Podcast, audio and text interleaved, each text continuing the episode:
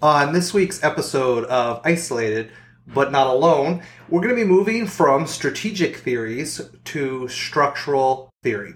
And we're going to be discussing Salvador Minuchin and just a basic overview of this theory of family therapy. And the reason why we're going to just do an overview today is because there's a lot of information on this system. And what I mean by that is this is one of the theories that has a lot of written information on how to specifically do this type of therapy. And there's a lot of information here to talk about over the next couple podcasts. So I'm just going to kind of break it down with today, starting with a brief overview, as well as kind of an introduction to one of the main proponents of this theory, Salvador Minuchin. So stay tuned. Hi, this is James Rains, and you're listening to Isolated But Not Alone, a podcast that seeks to bring mental health awareness to rural and isolated communities.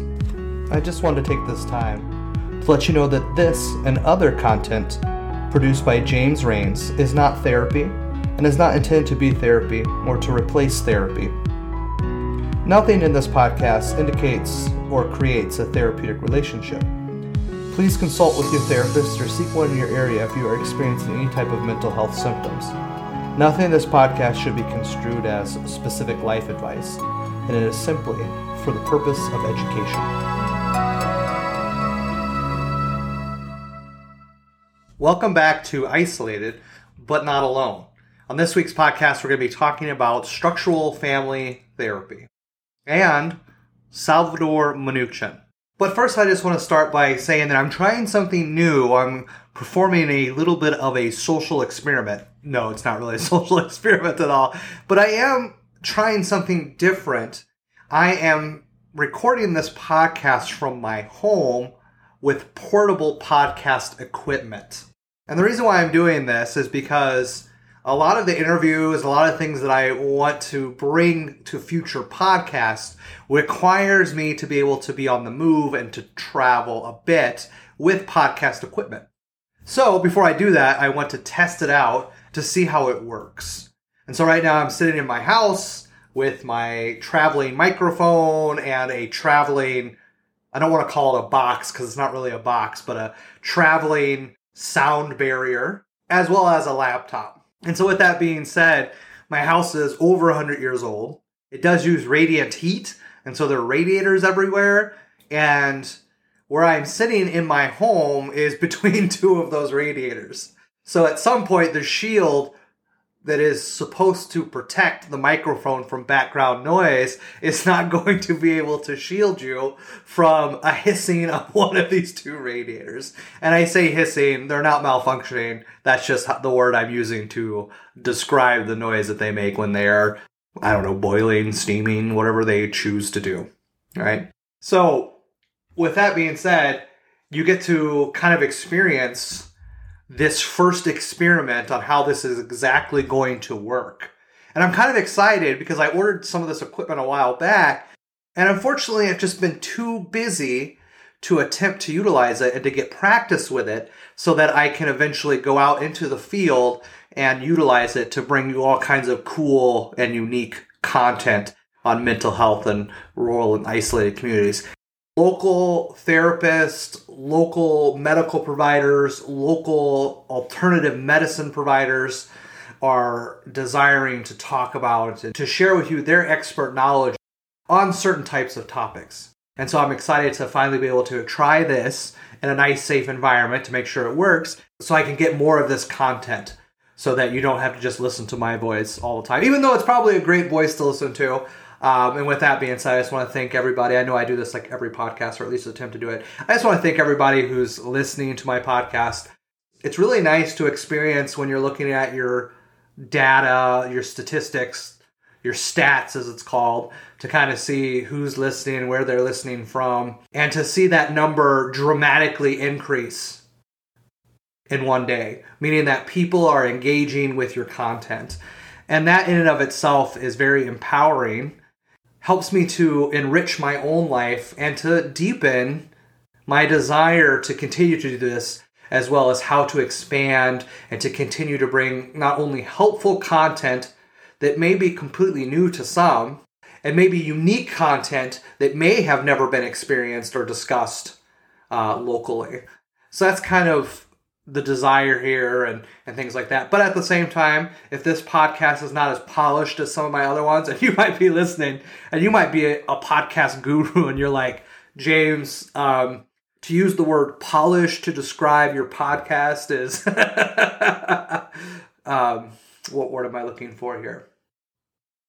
Embellishing at best, right? They might not think this is polished at all, but I do try to uh, polish the podcast. And so as I'm sitting here and I'm watching the computer tick away at my voice, what I'm noticing already with this setup is that my volume is getting extremely high. And so that might be an issue. I'll try to edit some of that, but unfortunately, you might get some of those spikes as the system is still trying to kind of figure out the distance of my voice when normally in my office everything's kind of set up on a stand and it kind of protects my movement where this one's a little bit different. So, and I do move a lot when I'm doing my podcast. So if you're listening to this and you know you can't see me and I seem to be getting excited or laughing or whatever, know that there's a lot of physical action that's going on in the background, meaning that my hands are wailing and you know, I'm pointing at things and I'm bobbing my head and I'm shaking in my chair, you know, all kinds of stuff because I'm a very tactile person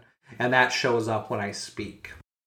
So, with all that being said, let's dive into structural therapy. So, structural therapy had several therapists that were kind of known for this type of therapy. The creator of this therapy, or this theory of therapy, was Salvador Minuchin. But there was also Montalvo, Harry Aponte, Marianne Walters, Charles Fishman, and several others. And my impression of this theory is that it focuses on structure. Structure is highly valued and seen as highly important in this theory, hence the name structural therapy. Now, Salvador Minuchin himself has kind of an interesting history, and I've heard a lot of folks say that he had kind of a machismo about him because he had this strong masculine presence that he brought into the therapy session and into structural therapy. Salvador Minuchin was originally from Argentina, and he served as a physician in the Israel army after obtaining his degree in medicine. And then eventually he would move and start to train in child psychiatry with Nathan Ackerman. Now, Ackerman, in and of himself, was a large contributor to family therapy. Originally trained as a psychotherapist, he started to apply or merge some of family systems theory into his version of psychoanalytic therapy. And so that's kind of where Ackerman comes into play. And Salvador Minuchin trained under him. And eventually he would continue his training and then eventually start to see a lot of structure within the family and develop his own system with his colleagues at the time. And he felt that the system of structural therapy was easy to learn while observing other therapists and therefore easy to apply and then to carry on because of its structured nature. Salvador Minuchin also worked with Jay Haley at Palo Alto or the MRI Institute or the Mental Research Institute, which we've talked about under strategic theory. And it's going to be interesting because that connection is going to be a long term, lifelong connection. In fact, Minuchin has been quoted as saying, or at least quoted as writing, that Haley was one of the most important teachers in his life. A man who was forever pushing the envelope, testing the limits of new ideas, to challenge Minuchin and challenge himself. In fact, he had characterized their relationship as Spock and Captain Kirk from the television show Star Trek. And that Jay Haley was highly intellectual, while Minuchin was extremely pragmatic. And Salvador Minuchin took what he had learned and experienced with Jay Haley, as well as his own ideology of families, and kind of developed that understanding of structural therapy. And that is what he is most known for as the developer of structural family therapy. And he wrote a lot about enmeshed and disengaged families. And enmeshed families were families that had too permeable of boundaries with each other to where it was hard to tell one apart from the other. And if one experienced a crisis, the entire family experienced that crisis to the same depth because there wasn't a lot of distinctness or individuality. Or families that were disengaged, meaning that individuality was extremely important and that they were rarely connected intimately or emotionally and had sometimes rigid boundaries. And I've heard an interesting analogy of families in regards to what it means to be disengaged that each member is like a ship passing in the sea.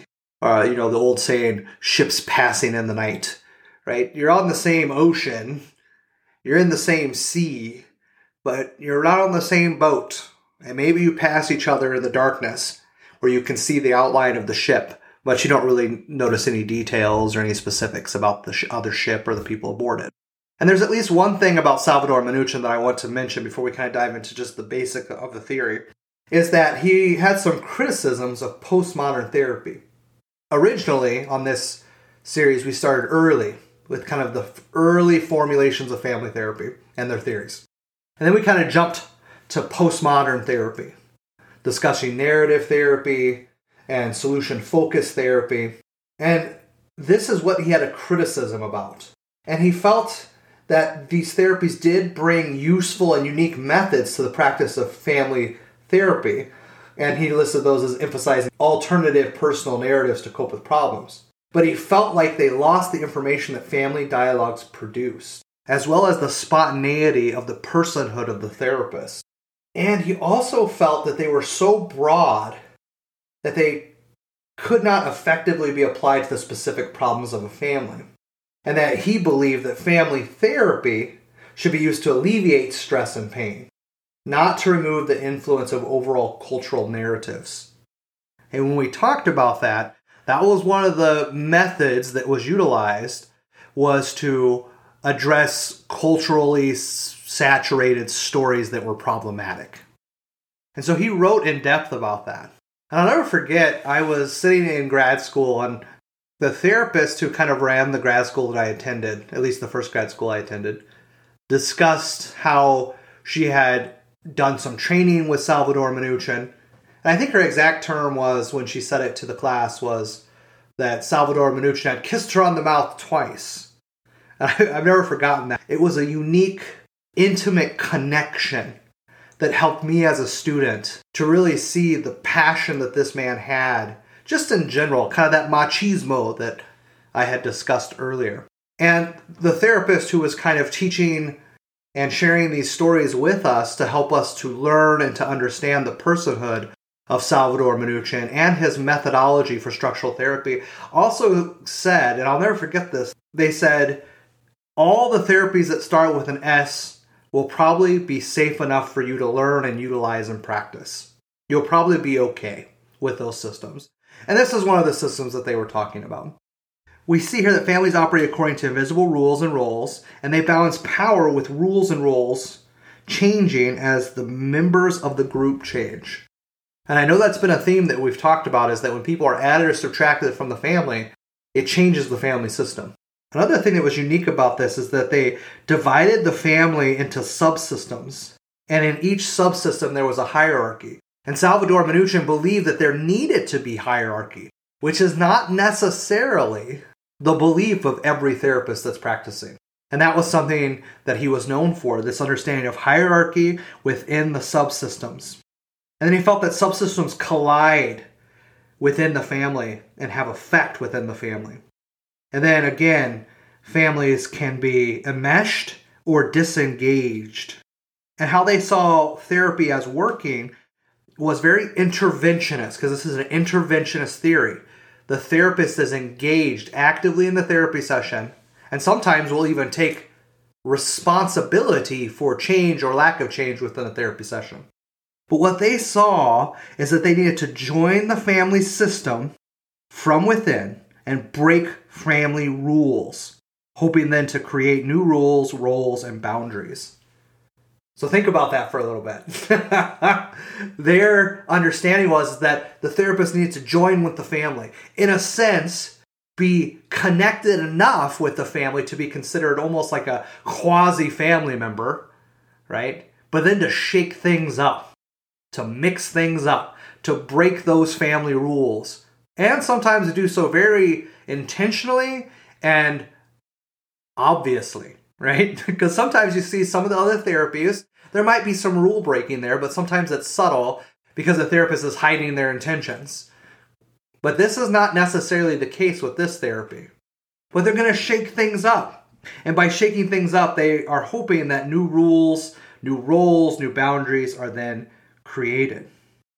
They also kind of felt that families are really experimenting, trying to figure things out. And then unfortunately, they're full of imperfect people uh, who reside in an imperfect world.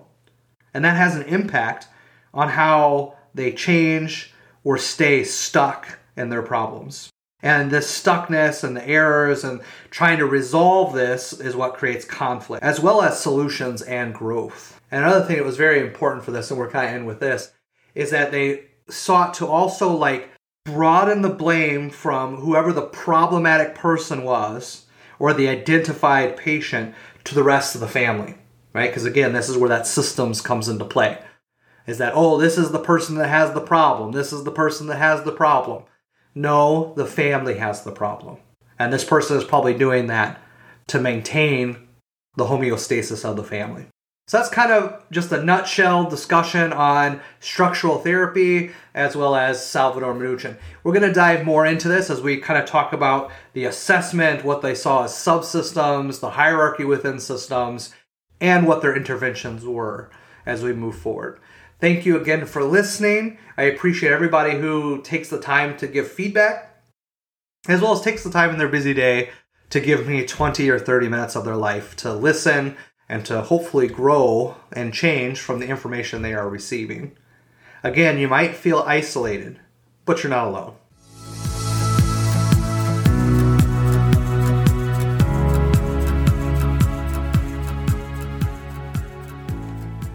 Thanks for listening and I hope you enjoyed this podcast enough to share it with friends and family. And reach out with any questions you might have about mental health, and we will do our best in future shows to answer those questions. And remember, it might feel like you're isolated, and maybe you are, but you're not alone.